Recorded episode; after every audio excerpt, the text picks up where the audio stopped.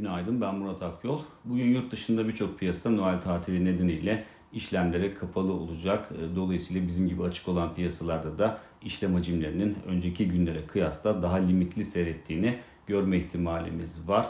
Tatil etkisi gelecek hafta da devam edecek. Pazartesi gününe baktığımızda İngiltere piyasalarının kapalı olduğunu görüyoruz ki İngiltere'nin kapalı olması içeride de volatiliteyi etkileyen unsurlardan biri olarak çalışabilir.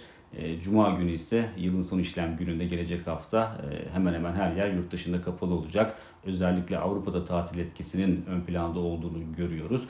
Amerika piyasaları Cuma günü açık olacak ama genel hatlarıyla baktığımızda e, tatil etkisinin gelecek hafta boyunca da devam edecek olması nedeniyle özellikle e, küresel ölçekte işlem hacimlerinin ve hareketliliğin e, düşük seyretme ihtimalinin biraz daha e, yüksek olduğunu söyleyebiliriz ki bu da varlık fiyatlarında çok anlamlı bir e, değişim olmasına izin vermeyebilir. Bu süre zarfında içeride ise kendi iç dinamiklerimizle yön bulmaya çalışacağız gibi görünüyor. Burada da özellikle TL'nin sergileyeceği performansın e, ön plana çıkma ihtimali var. E, son atılan adımların ardından kurlarda volatilite oldukça yüksek seyrediyor. Henüz bir denge oluşumundan söz etmek mümkün değil.